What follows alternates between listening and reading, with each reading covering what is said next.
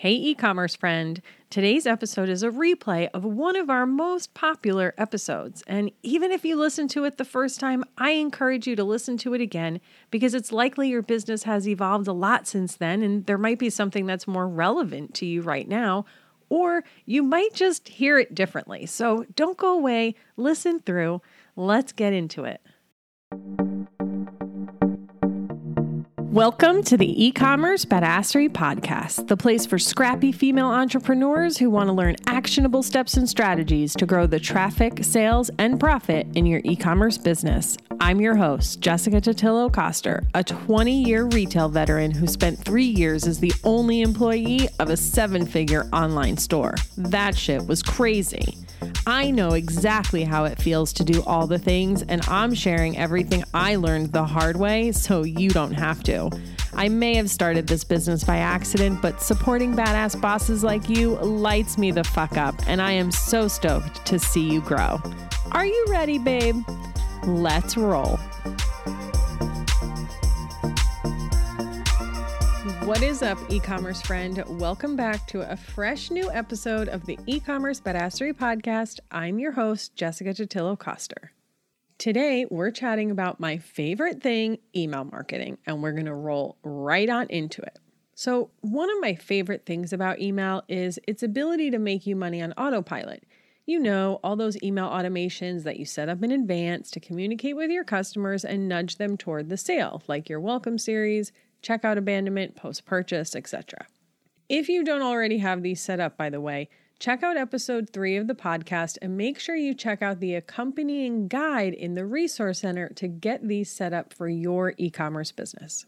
And while automation is amazing and can help you build a relationship with your customers and make you money while you sleep, they're only set it and forget it ish. One of the key pillars to email marketing and my badass email marketing framework is to always be testing. As much research and strategizing you do when you're first setting up your email marketing, you're never going to hit it out of the park the first time. And even if you do, with our lives and environments changing so often, especially right now, your customers' needs, wants, and behaviors are changing as well. So, what worked really well three months ago might not work as well right now. In order to get the most out of your email marketing, you'll want to make sure you're consistently trying to improve it, and the best way to do that is to test and try new things. And this is the case with any marketing activity in your business, and hell, even your operations. One of the worst things you can do is default to a system, process, or strategy simply because that's the way it's always been done. We can go down a rabbit hole about the importance of innovation in business, hello, Blockbuster, but that's a conversation for another day. For today, I really want to focus on improving your email marketing and how you can use testing to accomplish that. And everything I'm going to talk about is relevant for your automation and your one off campaigns. So, there are seven main things you can test and should be testing in your emails. Segments, who you're sending the email to, subject lines, your hook to get them to open the email, content, what's inside the email, time of day and day of week, when you're sending it, frequency, how often you're sending, the landing page, where you're sending them after they click the email and sender name and email. Who is it being sent from? So let's break each of these down a bit further. Let's start with segments. Now, you hear me talk a lot about segmentation, and like you've probably heard me say before, I don't want you to go too deep here, especially if your list is on the smaller side. And hypersegmentation can be overwhelming and actually have a negative effect on your revenue, but if you have some high level separation in your list, then you'll definitely want to start using it. And I'll give you an example. A client I used to work with sells active wear for pregnant and nursing moms. Her very first product was a nursing sports bra. She has since expanded to leggings and did a feature on The View and Good Morning America for her leggings. So, the email subscribers she collected through those features aren't necessarily pregnant or nursing moms. So, we would always separate the messaging that we were sending them because those nursing sports bras weren't relevant to everyone on her list. The other example I always give to illustrate this is if you sell men's, women's, and children's clothing. I have no kids, so if a brand is sending me emails about kids' clothing, it's not relevant to me, and I'm not going to open, click, or buy from those emails. So, like I said, you don't have to get super crazy here, but do look for those obvious segments in your business and try testing different messages and product features to these different groups of your list. The other way you can use segmentation is based on where the customer is at in their journey with your business. And I talk all about this on episode 60 of the podcast, so definitely go take a listen if you want to explore that more. Next up is subject lines. This is a pretty obvious one and likely still the test that's done most often by email marketers, but in my experience, it's not as impactful as some of the other tests we're going to talk about. Plus, with the rollout of iOS 15 looming, we're not going to have all that open data anyway. I do recommend, though, if you've never tested subject lines before, then I would start doing some right now so that by the time you lose that open data, you already know what does and doesn't work. If you're not sure what to test, here's a few ideas for you emojis versus no emojis, witty, funny, or suggestive subject lines versus straight and to the point personalized with their name or the product versus not personalized. Remember, you can do this in your flows and your campaigns. When I set up a new client's email flows, I often will add A B tests into their flows so we can figure out what their audience responds to best. An example here is for an abandoned checkout email. One version might say, Did you leave this behind? Super generic, common for abandoned checkout, but obvious, right? The other might say, benefit their product offers awaits. If you're going to test your flows like this, you want to make sure you're getting a good amount of traffic moving through them before you make any final decisions. I usually tell my clients to leave them up for about 90 days before they assess the performance, but those are usually people who have pretty high traffic with lots of people moving through them. If you're newer and you don't have a lot of people going through your flows, leave them a little bit longer at a minimum, get 100 people moving through there, but ideally, you would have more than that. If you're going to test in campaigns, I'd rather see you send out the A B test to your entire list with a full 50 50 split versus sending it to only 20% of your list and then sending the winner to the rest. It's not an apples to apples comparison, and I don't find it as helpful. When it comes to determining the winner, we're naturally going to be looking at the open rate. And that's good. That's what you should be doing. But don't ignore all your other metrics. For instance, maybe one version got a lower open rate but a higher click rate and generated more revenue. Does that really mean that the other one was truly a better subject line? It's hard to say. It's possible while that version got a lower open rate, it performed better because it was more in line with the messaging inside and the ultimate goal of the email. So it reached a more qualified audience. I know, I know, I hate when there's a gray area too, but I swear I straight up live in the gray. I see all the shades. It's a blessing and a curse, really. The thing is, while data is amazing and can tell you a lot about your success, email is really an art and a science so you'll want to use a bit of your intuition along the way. Next up, let's talk about your content. And there are a bunch of things you can test when it comes to the content itself in your email. And the ultimate goal for this step is to increase your click rate. So, if you think about what influences a click rate, it could be visually based things like the color of your buttons, the layout of your email, whether it's full of images or mostly text based. Do you have a photo on the top or do you lead with a great headline? But it can also be specifically related to the calls to action you use. Do you say shop now or buy more? How about see or learn more? Are you telling them to save their cart or complete their purchase? Are you including the benefit your product offers in the call to action that you use? Are you telling them what they'll get when they click through, or are you keeping it vague to pique their interest? You've got a lot of options, friend. Another thing about content is that so many people will tell you to make sure you only have one call to action in your emails, and I'm sure I've given that advice as well. And when it comes to best practices, that's definitely one of them.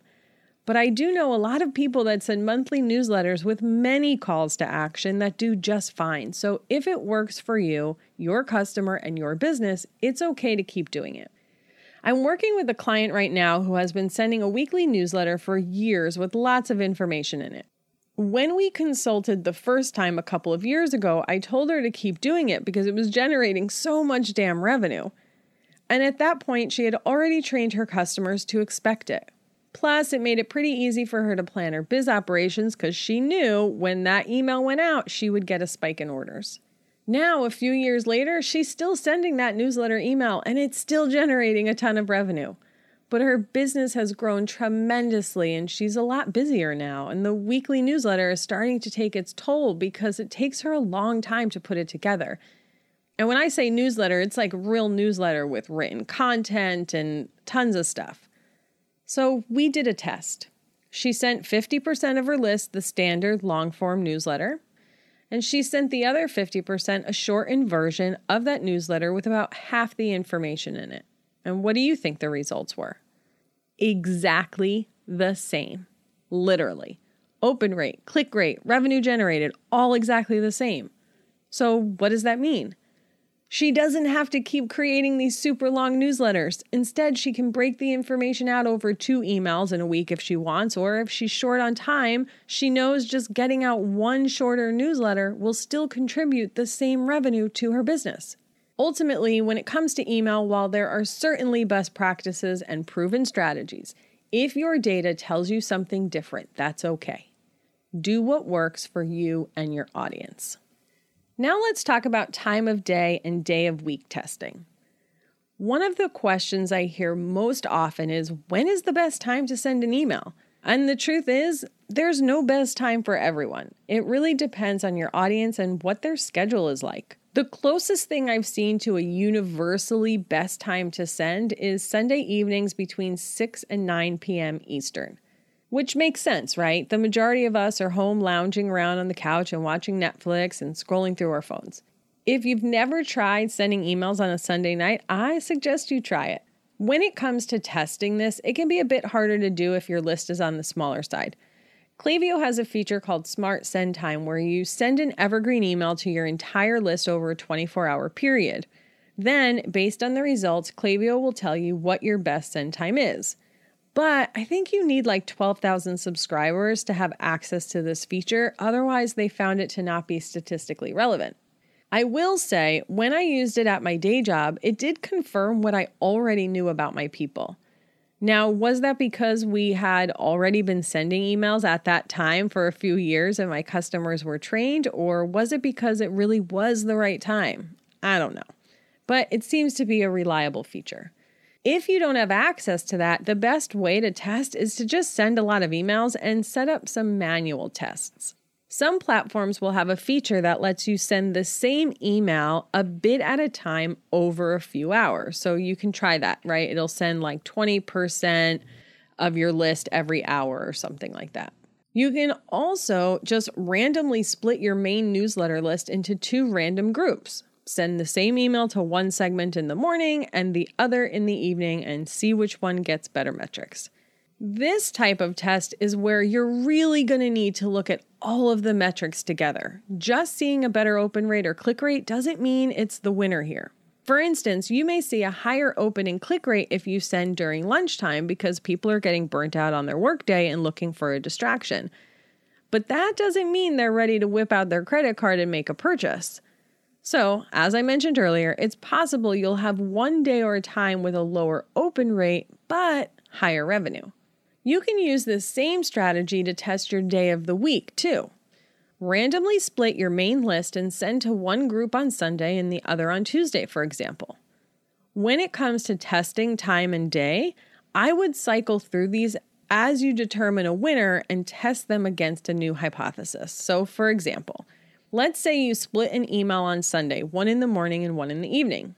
Then the next week, you can split your email against the winning time on Sunday at the same time a different day of the week, like Thursday. You follow? Again, there are a lot of nuances here as well. You've probably heard me tell this story before, but I had two major instances where my tried and true Sunday night emails failed. Super Bowl Sunday, and the series finale of Game of Thrones. Make sure you're thinking about your audience and their typical behavior when you're hypothesizing these tests. Okay, next on the list is frequency. How often are you sending emails? This is probably the top question I get about email marketing. And of course, my answer is it depends. Typically, if you're trying to figure out how often you should send an email, start with thinking about your product and how your customer uses it. Then consider the size of your list. Typically, the larger your list, the wider your product assortment, and the more frequent your customer uses your product, the more emails you can send. On the flip side, if you're a one product store and your customer only needs to buy from you once every four to six months, you'll probably want to send less email. But how do you figure it out specifically for your business? Well, you start testing, of course, and here's how you can do that. Let's say you're currently sending one email per week and you have been doing that for the last few months. For the next eight weeks, start sending two emails per week. No, I don't want you to jump from one email a week to four. That's going to throw off your subscribers. I want you to go in small increments so you can watch the metrics along the way. So now you're sending two emails per week. If all of your metrics stay strong, then for the next eight weeks, increase it again to three emails a week. And you can keep doing that to see how far you can push it. But I want you to also remember that consistency is more important than frequency. So if you get up to sending three or four emails a week for a few months, and then all of a sudden you drop off the face of the earth, your list is going to get whiplash and ultimately will lead to higher churn. So, how do you know if your list can handle this increase? You need to look at all of your metrics, including your unsubscribe and spam rates. So, you want your unsubscribe rate to be less than 0.3% and your spam rate to be less than 0.08%. Naturally, you're also going to look at your open and click rates. Here's the thing as you send more email, those are naturally going to come down, but that's okay as long as your unsub and spam rate stay below those benchmarks and your revenue is going up. Now, if your open rate starts to get into single digits, then you definitely want to pull back. If you want to learn more about what benchmarks you should be using to assess the health of your e commerce business and your email marketing, check out episode 19 of the podcast where I walk you through all of those numbers. Okay, next up, let's talk about the landing page. Because, yes, you can do all this awesome shit in your emails, but if the page you send them to is crap or doesn't align with what was in that email, it's not going to create a great experience. If you think about the journey from receiving your email to actually making a purchase, there's a lot of steps in that process. First, you need to get into their inbox when they're likely to see it and have a subject line enticing enough to open. Then the content inside has to make them want to click through to learn more. And then the landing page is where you actually get them to convert. And when I say landing page, I don't mean the typical landing page we associate with that word, like a sales page used in informational product marketing that has no header or footer. I just mean the destination you're sending them to. So, one, is that landing page any good? Is it doing the selling for you? When it comes to your product pages, if you haven't already listened to the episode with Reese Spykerman where we talk all about this, it's episode 71. I'll stick a link in the show notes. That will help you understand how to create product pages that convert. But also, is it making the experience easy for your customer? Aside from your welcome email, in general, I would say avoid sending them to your homepage if you can. It's just too general and leaves them to have to make more decisions like where to go and what to click on. If your email isn't about anything specific, like, you know, you can't send them to a specific collection or a blog post or something, try sending it to your best sellers category instead of your homepage. But remember, you want to test this. Create two different content versions, one with a button that links to the homepage and the other that links to your bestsellers. You may also want to test out creating landing pages for big holidays. Like for Q4, you can create a landing page that links to all of your gift guides, or for Mother's Day or for Valentine's Day. This, by the way, should be much easier when you migrate onto Shopify 2.0, but you can do it now with a page builder like Gem Pages if you need to. just remember that the job of the landing page is to do the selling for you. So you'll want to make sure it's creating a great experience for your visitors. Is it clear and easy to understand? Do you have the right copy on there? Are your images clear? Is it relevant to the messaging you shared and the action you want them to take? And then, last but not least, is testing the sender name and email. Yes, this can make a difference in your emails. So, some ideas here. Are your emails being sent from a generic email like info at or hello at? Or is it coming from you as the founder or even a customer service person? Admittedly, I haven't played with this a ton because the majority of my background is in corporate, and most of my clients have pretty big businesses and don't want their inboxes clogged up with replies or to put their email out there like that, which I totally get. But it's still worth testing. And keep in mind that a lot of platforms will let you send from one email but have replies go to another. So you don't have to worry about replies coming to your inbox specifically, but it will make your email visible, which is something to consider. Not that a customer couldn't figure out what it was if they really wanted to anyway. First name at website URL. Anyone? In terms of results, I've seen it differ across businesses. Some do better when it's from the founder, others when it's from a customer service associate. Some even better when it's just from a generic email because that is what customers have come to expect. If you don't want to change the actual email it's being sent from, you could just change the sender name. So instead of it just being from your brand name, maybe it's your first name at your brand name. And you may want to only change it for certain emails, like your post purchase thank you. I usually will recommend that you create a text based thank you email after someone makes their first purchase with you. Something that looks like you sat down at your desk and wrote it. This is a great example of an email that you can make look like it came from you specifically instead of the generic name and email you use for the rest of your marketing emails. One last note about testing. Please only test one variable at a time, otherwise, you won't know what is or isn't working. So, if you want to test subject lines, keep all the other variables we talked about the same between those two emails, right? Same content, same day, same time. And that is true with all of these elements. Only test one variable at a time. All right, so let's recap the seven things you can test in your emails to improve your results segments and who you're sending your emails to.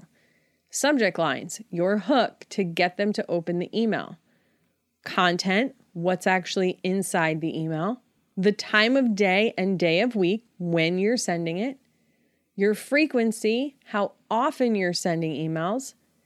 Your landing page, where are you sending them after they click the email? And lastly, the sender name and email, which represents who the email is being sent from. If you haven't already been testing these things or you're not sure what works best with your customer, now is a really great time to start so that you have the data and the insights by the time we hit our peak holiday selling season. You don't necessarily have to test all the things. Just start with the ones that you're most unsure of and then slowly work on the rest of the tests. And that, my friends, is a wrap on today's episode. Thank you so much for hanging out, and I'll see you on the flip side.